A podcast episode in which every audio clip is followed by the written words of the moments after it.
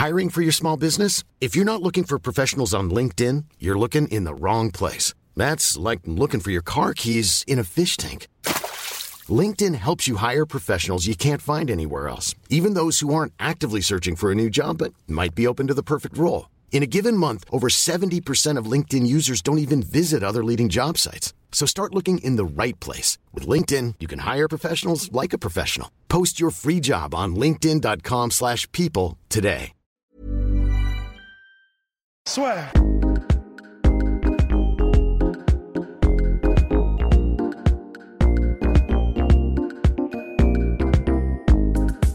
Donc avec monsieur Fernand Lopez, boss du MMA Factory, pour le bilan de cette fin d'année 2018.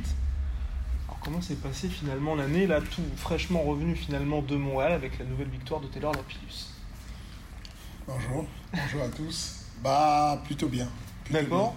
Le, le sport de manière générale et le MMA c'est pas facile. Il y, a, Mhm. il y a des hauts, il y a des bas, il y a des victoires, il y a des défaites et on a fait une année somme toute plutôt positive. On a beaucoup de victoires et, et donc récemment la victoire de Taylor au, au TKO face à, à un mec qui est un vétéran de, l'Ultimate Fighter un mec qui est, selon les classements, le numéro 1 des bantamweight au Canada. Et donc, c'était intéressant de voir le, le- le retour de Taylor dessus, sur cette nouvelle organisation en Amérique du Nord. Et voilà, le test, il est passé bien. Il est allé, il est allé complètement sur les trois rounds. Euh, même si c'est toujours intéressant de finaliser le combat sur le premier round, mais c'est aussi bien de voir son athlète dérouler le jeu et voir ce qu'il est capable de faire sur la longueur, comment il gère et tout. Et donc ça s'est plutôt bien passé. Et donc tu as dit plutôt positif. Mhm. Plutôt, pourquoi plutôt? Qu'est-ce qui s'est passé qui, que toi tu aurais aimé améliorer?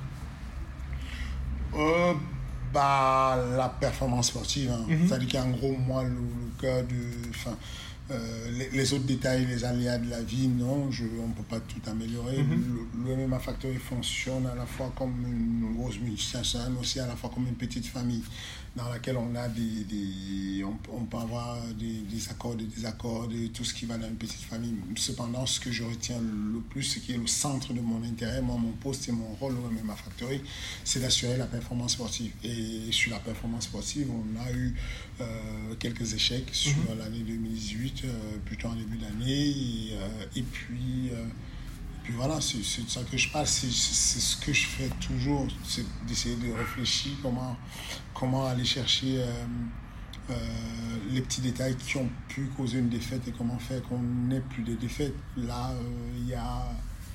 Il y, a, il y a 24 heures à peine, on a eu une défaite. Après toute cette belle année et tout, on a eu une défaite de, d'un de nos gars, Mohamed Saya, qui n'a pas pu combattre en fait. C'est un mec qui, qui, qui a été bien, qui a changé de catégorie, qui est passé de 77 à 70 kilos. Et donc, du coup, euh, il s'est senti super fatigué sur le combat. Il, il n'a pas pu aller loin, mais rapidement, même si je n'y étais pas, j'ai vu le combat en direct.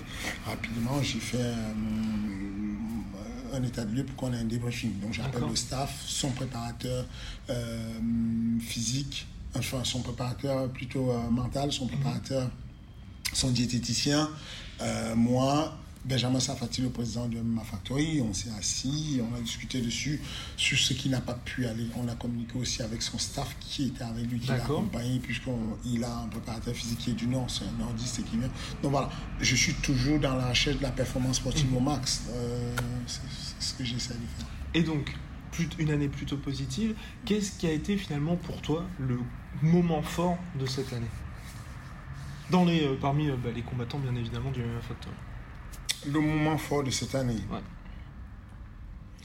Euh, le- le combat qu'on vient de vivre est un moment fort. Non, mais. Mais ce que, toi tu dois retenir, si chaque année tu vois, tu te dis 2017, pof, je, je coche ça. Ok. 2018, qu'est-ce que tu coches? J'imagine que 2017 c'était peut-être. euh, de- bah, allez, 2018, bon, allez, 2018 alors. Euh, Ouais, je- bah alors tu vas, tu vas m'aider parce que j'ai l'impression que tu te connais plus sur les dates et que tu peux me caler sur les dates. Moi, je vais donner des événements. Je vais donner des événements tout, qui m'ont marqué ou pas. Ouais. Et du coup, non, non, mais sérieusement, je suis pas sûr de, Ah oui, de me soucier sur Ok. 2018-2017. En Mhm. gros, euh, je sais que les éléments qui m'ont marqué sur très récemment, sur les six derniers mois, on va dire, ou les huit derniers mois, il y a eu euh, le, parcours de Riesling, par exemple, à, l'UFC en Afrique du Sud. Mhm. Euh, notre échec sur la dernière marche pour avoir la ceinture de l'UFC, c'était quelque chose de poignant pour moi parce qu'elle a fait un combat qui était digne d'un combat de très haut niveau, un combat de l'UFC, et puis un combat où il y avait quasiment tout, et puis on a échoué à ça, et moi je retiens ça, ça m'a marqué, et donc c'est des axes de développement. Euh, bah, découverte de l'année, ça, il n'y a aucun doute et tout, euh, Cyril Gann, mhm. un, phénomène, un météore, euh, voilà quoi, et donc du coup, détection, entraînement, mhm. deux premiers combats, succès phénoménal, et, surtout euh, la, la, la, fierté de pouvoir dire que le Management Factory a encore ce truc-là de pouvoir sentir et détecter euh, le potentiel mhm. des, des, personnes qui ont ce qu'on appelle le facteur X, qui ont ces petits trucs-là qui font qu'ils vont devenir euh, quelque chose, c'est-à-dire qui n'est pas encore une célébrité, mhm. mais il n'y a aucun doute que si tout se passe bien, ça va être un phénomène. Mhm. et, puis, euh, et puis, il y a eu quoi d'autre? Je, Toujours en 2018, il y a eu euh, bah, défaite et victoire de Francis. Mhm. Donc, euh, défaite de Francis, ça a été, ça a été difficile. Mhm. Difficile à, vivre pour le staff, pour lui-même aussi. Parce que, bah, voilà. Est-ce que c'était le moment où le MMA Factory a le plus été mis en lumière finalement? Enfin, sous le feu des projecteurs? Bah, c'est indéniable. Mhm.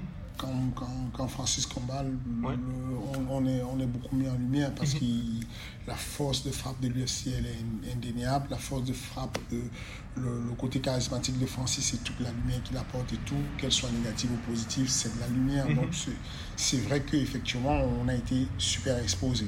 Exposé. Euh, négativement parce qu'il y a toujours des, des, fossoyeurs si vous êtes mal et puis exposé positivement euh, comme lors de sa dernière victoire qu'il a fait en Chine. Donc euh, lui, ça, ce n'est plus à discuter. Ceux qui, dans la salle, ceux qui ont été à l'UFC apporter toujours plus de lumière, comme, euh, comme Taylor, comme, mhm. comme, voilà, on, a toujours eu cette, cette, cette, exposition quand il y avait un athlète qui, encore beaucoup plus Francis, parce que lui, bah, c'est Francis, c'est le prédateur, c'est la ceinture, c'est tout ce qui va avec. Et mhm. donc, oui, effectivement, on, a été exposé un peu. Et pour Island, donc oui, il y a eu une année qui s'est. Enfin, au niveau des combats, il y a eu l'épreuve en Afrique du Sud où elle n'a pas pu remporter la ceinture. Elle revient en février 2018 au TKO. Est-ce que c'était compliqué parce qu'il y a le même Factory, mais Management Factory, de lui trouver des combats? Parce que c'est vrai que depuis, c'était quoi? C'était à l'été, je crois, mm. son combat. Donc là, de juin à février, elle n'aura pas combattu. Est-ce que c'était très dur de lui trouver des combats? Ouais. Euh, c'est très dur. Mm-hmm. C'est-à-dire que là, hier, j'étais au téléphone avec le avec Dramé, le, matchmaker de l'EFC, mhm. qui, lui, euh, qui nous propose un combat pour elle euh, bientôt. Mhm. Et, euh, donc en début d'année 2019, je pensais en mars, un truc comme ça, qui, voilà, qui nous propose un combat en Afrique du Sud. Et bah, Riesling et moi, nous ne sommes pas trop contents du fait qu'on euh, n'ait pas pu enchaîner parce que la mhm. condition sine qua non de la signature à l'EFC était qu'elle reste active. Riesling a mhm. besoin d'activité et, et, finalement, ça n'a pas été rempli. Et donc, l'explication qu'il donnait, c'était celle-ci en disant Veuillez me croire, les gars. Fernand, je peux t'envoyer tous les mails que j'ai envoyés, mais c'est très très difficile de marcher Riesling. Mhm. Après le combat qu'elle a fait, euh, si elle avait eu la ceinture, bah, les filles viendraient se suicider en disant bon, on a une ceinture à aller chercher. Il n'y a rien, il n'y a mm. pas de ceinture, mais en même temps, elle est archi forte et donc du coup, c'est super compliqué pour moi de la matcher.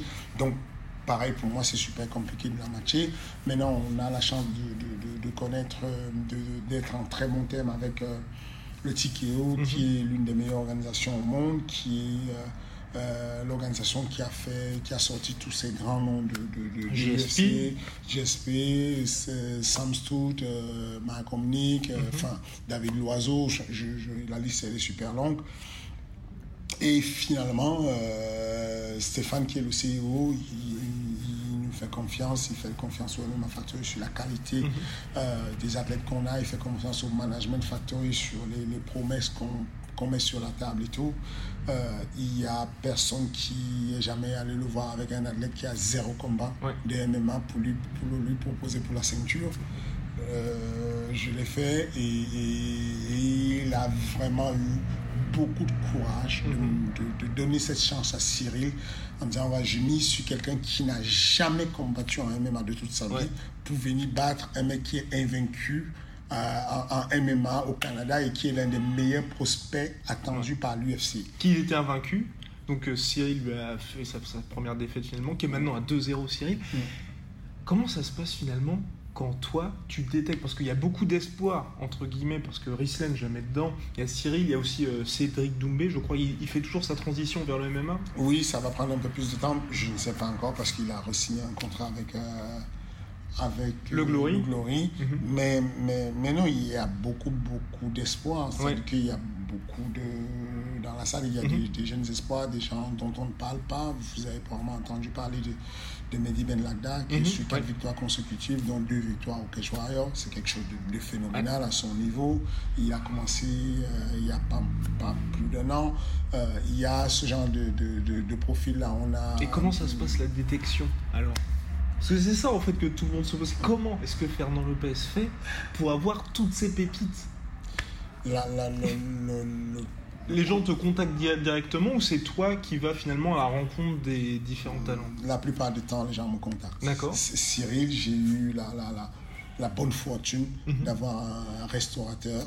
Euh, d'ailleurs, allez goûter ce plat chez Moussa. Il n'y a pas meilleur plat et tout. Et, et, et, ce monsieur-là euh, a ramené Cyril une, fois. Et à partir de là, on a eu un contact.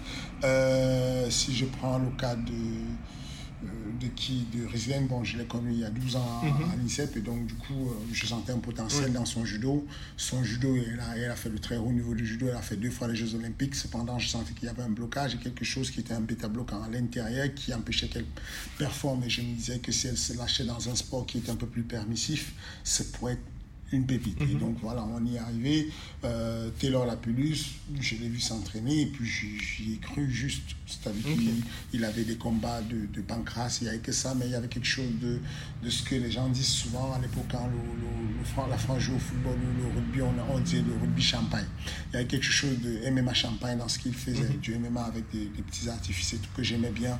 Et, et, et, donc du coup, il a signé à l'UFC après ça voilà, je pense que le point fort en fait au MMA Factory de la détection, c'est tout le staff. Mhm.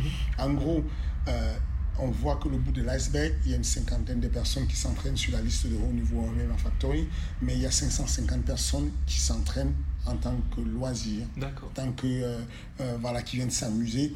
Et en fait, il y a une vingtaine de coachs bénévoles qui les entraînent tous les mhm. jours ces coachs-là ont le devoir de les entraîner, de leur apporter de l'éducation, de leur apporter de la condition physique, mais aussi de faire de la détection, de monter l'information. Donc il y a une communication horizontale sur tous les coachs qui fait que les coachs vont s'approcher de moi et me dire tiens, on, a, on voit un jeune, il y a quelque chose qui est là et tout, et donc on nous les remonte les jeunes. On est vraiment sur une année où c'est impressionnant. Le genre de profil que vous avez en ce moment comme euh, Cyril Gann, on en a en réserve qui ne sont pas encore connus. Honnêtement, sans exagérer, une bonne vingtaine de profils qui mhm. pourraient, sans exagérer, trouver leur place à l'UFC. Et, et, donc il y a beaucoup de prospects mhm. au MMA Factory. Mhm. Tu parlais de la, bah, du système de détection. Et qu'est-ce que c'est compliqué ensuite de gérer ce côté prospect à star pour vous? Ce virage, il, est compliqué parce qu'il est multifactoriel. Il, n'est pas que dépendant de, de, du, management factory, il n'est pas que dépendant de, du MMA Factory. Il est aussi dépendant de l'athlète. C'est un contrat tripartite en fait. Il y a le Management Factory qui va essayer d'orienter, de gérer la carrière, pas le combat. Mhm. vous, vous, avez assisté tout à l'heure à l'entraînement. Quand quand on entraîne Cyril, on ne parle pas d'un entraînement sur un combat, on parle d'un entraînement sur l'avenir. On, mise, on va loin, c'est-à-dire que dans, on sait déjà, même s'il n'est pas encore à l'UFC, on sait qu'il va y aller. Il a déjà été demandé par l'UFC, donc on sait qu'il va y aller. Mhm. Et donc on s'organise euh, pour qu'il euh, y, ait une carrière qui soit visible, en fait, qu'on puisse voir loin, qu'on imagine des choses. Et c'est ce qui se passe avec tout le monde. Maintenant, il y a euh, comment chacun des athlètes va se sentir lui-même. Est-ce que au moment où la gloire arrive, au moment où la lumière arrive, est-ce qu'il y a des personnes qui gèrent mal Mhm. le succès? Oui. Damien Lapillus en est un. Damien Lapillus, euh, jusqu'à ce qu'on ait euh, le- le- le- notre pôle de préparation mentale qui détecte et comprenne c'est quoi le problème de Damien. Euh, il a ce problème. Damien, il a eu la ceinture du Bama, au moins la défendre, il la défend contre I'm Sandra, and I'm just the professional your small business was looking for. But you didn't hire me because you didn't use LinkedIn jobs. LinkedIn has professionals you can't find anywhere else, including those who aren't actively looking for a new job but might be open to the perfect role, like me. In a given month, over 70% of LinkedIn users don't visit other leading job sites. So if you're not looking on LinkedIn, you'll miss out on great candidates like Sandra. Start hiring professionals like a professional. Post your free job on linkedin.com/people slash people today. un mec beaucoup moins faible Ouais. que ce qu'il a souvent eu, il a perdu la ceinture. Et, et, et- et en, et en préparation physique, il y a ça, ce genre de- de- d'ancrage négatif qui font que consciemment, l'athlète pense qu'il veut gagner. Inconsciemment, il ne veut pas gagner parce qu'il a peur des retombées et des conséquences du fait qu'il il devienne champion et qu'il assume être champion. Connor disait euh, qu'il imaginait, qu'il rêvait beaucoup être champion quand il était au Cage Warrior. Et en fait, il savait que c'est un rêve. Et il, il- il continue à rêver et à embrasser ça parce qu'il savait qu'au bout d'un moment, la réalité va croiser le rêve. Et je pense qu'il faut, il- dans un athlète, il faut ça. Il faut rêver. Il faut pouvoir dire je vais être champion de l'UFC, j'ai envie d'être champion pour que petit à petit, le rêve se, se concrétise avec, devienne euh, en adéquation avec ce que tu fais à l'entraînement pour qu'un jour les deux se rencontrent. Et, et donc, on travaille dessus en concomitance avec les athlètes pour que les athlètes se retrouvent bien, qu'ils acceptent ce projet-là. De se dire, OK, je ne prends pas la grosse tête, mais quand même, j'assume le fait d'être champion. J'assume le fait d'être un fer de lance, j'assume le fait d'être quelqu'un sur lequel on va compter. C'est une grosse charge. Si on ne l'assume pas, si on ne le voit pas venir, si on ne le prépare pas, le jour J, on peut échouer sur la dernière marche. Et en parlant de champion, il y a Taylor qui avait commencé l'année en tant que champion du GMC. Ensuite, il est parti en Russie pour combattre contre quelqu'un qui était très dangereux, un invaincu russe très bon au sol. Puis là, il va aller chercher, bah, il y a eu sa victoire au TKO, il va aller chercher la ceinture. Est-ce que c'était pas ce combat-là euh, en Russie, c'était pas compliqué pour lui, dans le sens où on a l'impression depuis que finalement Taylor est parti de l'UFC qu'il est toujours à un ou deux combats de revenir dans l'organisation Le- le- c'est possible. Mhm. C'est possible, mais c'est pas une science exacte. En gros, euh, comment savoir? Mhm. Ça fait. Euh, Taylor, il a tout nettoyé sur son passage depuis qu'il est sorti, même avant de sortir de l'UFC. Ouais. C'est-à-dire qu'il Il sort de l'UFC 3-1, une sur une victoire contre l'un des Brésiliens les plus solides, l'une Ouais. des meilleures ceintures noires qui existent et tout.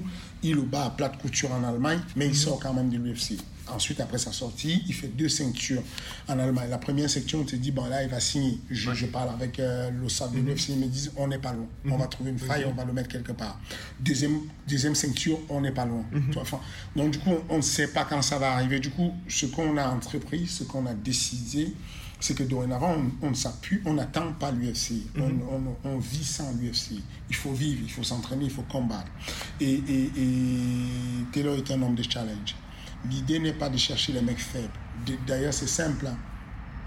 Si euh, l'UFC avait un algorithme, l'algorithme, je vous dirais qu'il est programmé pour que une défaite avec un mec fort valent trois victoires avec des mecs faibles. Donc du coup, si on veut partir par là et qu'on veut être le numéro un au monde, faut compter battre les numéros un. Ce mec-là en Russie, on savait que c'est un grand danger, c'est un gros danger, euh, mais on pensait que Taylor peut le battre. On D'ailleurs, on n'est pas passé loin, c'est-à-dire que euh, le combat, c'est pas sur notre territoire, on n'est pas sûr que perd, ok? Mais il n'y a pas de problème, il a perdu. Et, ça fait partie de ça, en fait, le game. L'idée, c'est que Taylor soit formé. Est-ce que vous connaissez beaucoup de mecs dans le monde? Qui ont un quart de siècle à peine et qui sont déjà allés à l'UFC Oui, c'est ça. Quatre combats sont sortis de l'UFC. Est-ce que vous imaginez l'expérience que ce jeune a? Mm-hmm. Alors qu'il y a des gens qui rentrent à l'UFC à 31 ans et finissent champion de l'UFC. Lui, il a l'expérience de l'UFC. Il est sorti de l'UFC avec trois victoires et il va repartir à l'UFC. Il a l'avenir devant lui, il n'y a, pas- il y a pas de problème. Et par rapport à ça, donc l'objectif pour lui, c'est toujours de revenir à l'UFC ou est-ce que d'autres organisations pourraient être intéressantes parce que tu t'occupes aussi de sa carrière bah, L'objectif n'est pas. In fine, on va aller sur la, la, Ligue suprême. In fine, on veut faire. Enfin, vous avez vu. Euh, euh, le, comment il s'appelle le lutteur qui était au One FC euh, qui revient à l'UFC je n'ai pas euh, le, bah, le Ben Asren. Oui, Ben Asren, voilà. Ben Asren, mais là, tu as fait me faire non, c'est pas toi. Toi, tu peux pas oublier ce genre de nom. Ben Asren, t'es calé ben dessus. Ok, donc Ben Asren, euh, il a tout déchiré au passage. Il, a, mhm. il a tout violé euh, au Bellator. Il a le One FC, il a fait ce qu'il voulait. Mais, il s'entendait mal avec Dana White. Voilà. Mais il lui manque quelque chose. C'est ce truc-là, c'est la, la, Ligue suprême. Et mhm. donc, du coup, je pense qu'au bout du compte, Taylor, il veut repartir à la Ligue mhm. suprême. Cependant, il, il vit il, peut vivre confortablement sans la Ligue suprême en attendant. Il ne faut pas se précipiter, il faut se préparer. Faut, on a vu des mecs comme Robbie Lowe qui sont sortis de l'UFC, repartir à l'UFC, prendre la ceinture de l'UFC. Mhm. Donc, il faut qu'il soit plus mature, il faut qu'on travaille, il faut et il n'y a pas meilleure organisation, en tout cas pour le moment, que le TKO. Le TKO, c'est une grosse visibilité, c'est l'UFC Fight Pass, mhm. c'est une grosse, c'est le, le, truc où il est à la fois il n'a pas besoin d'être très très bilingue, puisque finalement, il peut parler français au, lors des presse conférences au TKO et, s'en sortir. Et tu es là pour l'aider et, au cas où, mm, voilà, et, puis de toutes les façons, voilà, c'est une, une, ligue solide, le mhm. TKO, et il y a des adversaires solides. Ça veut dire que là, il va combattre pour la ceinture contre Net Manez, c'est vraiment l'un des meilleurs prospects. Il est sur 10-0, jamais battu. C'est l'un des meilleurs prospects sur la planète en, en Il y a pas, enfin, je, comme moi je lui ai dit à Taylor, euh, tu combats déjà dans l'UFC. En combattant les trois mecs que tu vas affronter dans ta série de combat pour la qualification, ensuite combat pour la ceinture et combat pour la défense, tu as, as, fait trois combats d'expérience du UFC. Mhm. Parce que les trois mecs ont un niveau de l'UFC et c'est bien pour toi. Euh, donc on, ne cherche pas les combats faciles, on cherche plutôt les combats plutôt compliqués, difficiles. Vous avez vu le, le, TKO, on avait d'autres choix, d'autres choix qui n'étaient pas au TKO, qui sont au TKO, mais qui, qui ne remplissaient pas pour, pour, Cyril. On a préféré prendre un mec qui est sur 9-0, quelque chose qui est un nouveau défi, comme ça, ça fait... Voilà. Ouais, je pense que Taylor, il veut revenir à l'UFC, mais tranquillement. On n'est pas pressé. Il va prendre, il va combattre pour la ceinture le 8 on va tout faire pour qu'il apprenne la ceinture. Quand il aura pris la ceinture, il va la défendre la ceinture, peut-être deux fois, peut-être une fois, on ne sait pas, en fonction de ce que euh, l'UFC aura décidé. Si l'UFC l'appelle, bah, bien entendu, il fera son départ. Si l'UFC ne l'appelle pas, il renouvellera son contrat avec le TKO parce qu'on est parfait avec euh, le TKO, le staff du TKO. C'est magique. Euh, Stéphane, il est parfait et donc on se plaint pas. Donc pour ça, c'est parfait. Et puis il y a aussi donc, Management Factory, il y a Management tu as la chance, enfin la chance où euh, tu as réussi à avoir un super prospect avec Siringan et Francis Ngannou chez les heavyweights, est-ce que tu penses pas que ça va devenir compliqué à terme entre les deux le jour où les deux seront au top? Non, non, non. Non, je pense qu'on en est encore très loin. D'accord. Je pense que euh, euh, faut pas avoir peur de développer une, division comme celle-là. Une mhm. division comme celle-là, elle, est super intéressante. Nous, ici à la salle, on a on est sur, euh, au Management Factory, on est sur 5 euh, bons poids lourds, mhm. on va dire. Voilà, 5 bons poids lourds. Certains beaucoup plus bons que les autres, mais on a ça. On a, on a euh, Sofiane qui est sur une série de 5 victoires consécutives. Euh, on a Robson, qu'on appelle, c'est Robinet, en fait, il s'appelle Grégory Robinet, qui est le nouveau venu, le plus jeune de la, des poids lourds, euh, qui est lui aussi sur 5 euh, ou 6 victoires consécutives. Un poids lourd, c'est énorme. On a, euh, on a Luc Guélégué qui, qui en ce moment est blessé. on a Slim qui n'a pas encore combattu à MMA, mais qui pourrait, à mon avis, de manière très simple, battre le tiers au moins des rosters de, du roster de l'UFC, à mhm. l'aise, au calme. et, donc, bah, je, je, déclare, c'est que je, je, le déclare, ne soyez pas surpris. Euh, Quand Cyril aura fait le travail au Canada. Voilà, ce nom-là, habituez-vous à ce nom. Euh, Slim Travesky, c'est un, un, bordel. C'est une complication de la vie. Donc, euh, le moment venu, quand on va le lâcher, ça va. Donc, nous, on n'a pas cette gêne-là de pouvoir développer tous ces poids lourds Mhm. parce que la première des choses, c'est qu'il y a beaucoup de ligues, il y a beaucoup de distance, il y a beaucoup d'espace et que euh, même si euh, Cyril a été demandé par l'UFC, donc bientôt, ça, ça- dans pas longtemps, Mm. il pourra intégrer l'UFC. Euh, on est encore loin de pouvoir avoir une rencontre entre Cyril et. Francis. C'est-à-dire que Francis, c'est le top 3 de l'UFC. Ouais. C'est l'élite, l'élite. Cyril, il est tout débutant. On n'y est pas encore. Mhm. ok? Et puis, euh, et puis euh, on va trouver des moyens pour que ça ne se fasse pas. Il y a beaucoup plus, de- il, y a, il y a encore beaucoup d'adversaires pour ça. Pour qu'on en arrive Oui. pas là. Il faut, faut, faut déjà tirer les bénéfices, que les deux soient dans la même salle, que Ouais. les deux puissent évoluer ensemble, que les deux puissent s'apporter de la force. Euh, voilà. Euh, D'ici et Ken Velasquez étaient dans la même catégorie, ils n'ont jamais combattu. Ouais. Ils sont restés de très bons amis. Euh, Après, il y en a un qui est descendu en light heavyweight. mais, mais même quand il est descendu à la heavyweight, c'était pas. Enfin, à ce moment, euh, le, euh, Ken n'était pas si. Enfin, oh, il y a un moment où les deux étaient pu, ensemble ouais. en poids lourd, ils auraient pu s'affronter, ils ne l'ont pas fait. Il y a moyen que les personnes travaillent ensemble, Oui. que, voilà, il y a, il y a- il y a moyen.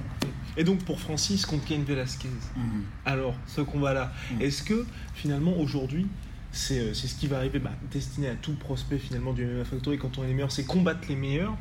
J'imagine que la victoire contre euh, Curtis Bates a fait énormément de bien pour la confiance. Est-ce que là, ce genre de combat, c'est pas, ça devient pas dangereux? Oh, vous abusez. Non, pas dangereux, mais, mais tout le monde attendait le retour de Ken Velasquez et Ken Velasquez est vu comme l'un, sinon le plus grand poids lourd de, de l'histoire. Francis devra, devait affronter Ken Velasquez il y, a, il y a déjà plus d'un an et demi. Oui, ouais, il avait déjà ouais. À la fin de son deuxième combat, de son deuxième KO, personnellement, Mhm. Dana White m'a demandé à moi à la fin du combat est-ce que tu penses que Francis est prêt pour Ken Velasquez? Et t'as dit quoi? Et j'ai dit oui, si vous me donnez deux mois, trois mois, il peut le battre. Si Francis pouvait le battre il y a un an et demi, il peut le battre aujourd'hui. Euh, ce que je veux dire par là, c'est que euh, Ken Velasquez est un mec solide. Et c'est le, voilà quoi, c'est le plus gradé, capé de ce qu'on va avoir comme lutteur Ouais. euh, mobile chez les poids lourds. C'est- c'est- voilà, il n'y a, y a aucun doute dessus. Maintenant, il y a des doutes, il y a, y a- y a des espaces, en fait, il y a des inquiétudes, il y a des questionnements. C'est que le mec, il a quand même fait quasiment trois ans sans combattre. Euh, c'est que le mec, il a des blessures de genoux, opération de deux genoux, opération du dos. Euh, Est-ce qu'il sera le même? C'est que euh, Velasquez, il a tendance à jouer en boxe. Il a tendance à vouloir boxer parce qu'il boxe pas mal. Et est-ce qu'il n'aura pas cette envie de vouloir jouer un avec Francis? Et on sait que Francis, c'est toujours un coup de poing de gagner, Ouais. un coup de poing de la victoire. Il suffit qu'il connecte une fois et que ça devienne compliqué. Donc, du coup, euh, c'est un match où, euh, franchement, je, je, je, je, pense que les, les bookmakers auront du mal à se décider, clairement, parce que ça peut se passer ou dans un sens ou dans l'autre sens. Euh, mais bien entendu, vous avez bien, vous avez bien compris que euh, pour moi, Francis, il va le dégommer. Enfin, c'est- parce que parce que parce que c'est ça quoi. Oui.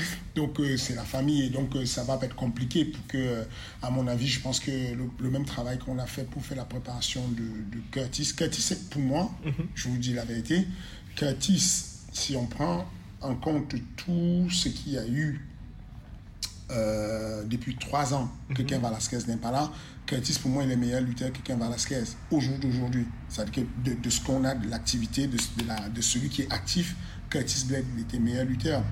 Et, et on, on sait ce que ça a donné. Donc, tout peut se passer. Ah, ok. parce que, parce que euh, toi, tu n'étais pas très sûr que ça allait se passer dans ce sens. J'étais pas très sûr, j'avais peur. Tout, tout- tout au contraire, tu pensais que. J'avais tu- peur. tout au contraire, tu pensais que ça allait être compliqué, quoi. Enfin, Je pensais que ça, effectivement, je pensais que ça allait être compliqué. Ouais. Au contraire de mes acolytes qui, eux, étaient, pers- enfin, étaient persuadés, étaient aussi inquiets, mais pensaient à la victoire de Francis. Moi, je pensais que ça allait être très compliqué. Après le combat, Parce que tes acolytes, ils avaient dit, nous, nous, on dit Francis, et toi, tu as dit, bon, les gars, je sais pas, c'est compliqué quand même. C'est le genre de, de, de, de lutte compliquée pour Francis. Exactement. Et maintenant, tu n'avais pas tort. C'est-à-dire que sur ce qu'on voit de l'extérieur, on voit que ça, on voit ce qu'on voit du MMA Factory, c'est ce qu'on veut vous faire voir en fait au grand public. En général, nous on va faire des vidéos Mhm. sur ce qui est rapide et beau à voir qu'on sait déjà voir. Les vidéos que je fais sur Cyril ou sur Francis sont des vidéos de pas où il y a de la vitesse, de l'explosivité, c'est beau à voir, c'est Mhm. Du, du, du, du, du, du, du- show training en fait. Mais la réalité, c'est que 80% des entraînements de ces poids lourds-là, qui sont sur la mobilité et les déplacements, 80% c'est de la lutte du sol. Comme, Mhm. comme, comme tu as pu assister tout à l'heure, beaucoup de lutte, beaucoup de sol. Et Francis, euh, il n'a pas eu l'occasion en Chine de montrer ce qu'il a fait comme performance et qu'est-ce qu'il a fait comme entraînement au sol et en lutte. Mais je pense qu'avec Velasquez, si jamais il n'y a pas KO, il pourra le montrer. Mais en tout cas, euh, je, je pense que euh, c'est un match difficile pour le retour de Velasquez. Parce que Ken Velasquez a aussi des doutes. C'est un être humain, c'est pas un robot. Quand tu reviens de trois années de non-activité et que tu as eu des blessures, tu n'as pas envie tout de suite de prendre le mec le plus effrayant de la catégorie. C'est clair. Donc, donc, voilà, Bon courage, Ken Velasquez. Merci beaucoup, Fernand. un plaisir. Soit.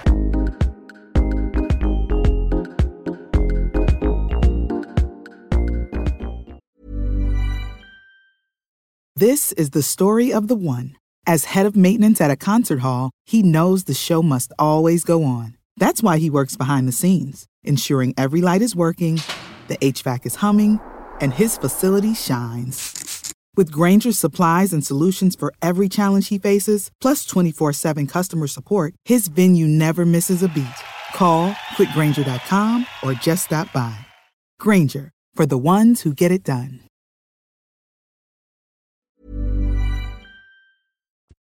Et voilà, c'est la fin de votre épisode du podcast La Sœur. Si ça vous a plu, n'hésitez pas à nous mettre les 5 étoiles sur Apple Podcast ou sur Spotify. Vous pouvez aussi nous laisser un petit commentaire, ça nous aidera beaucoup.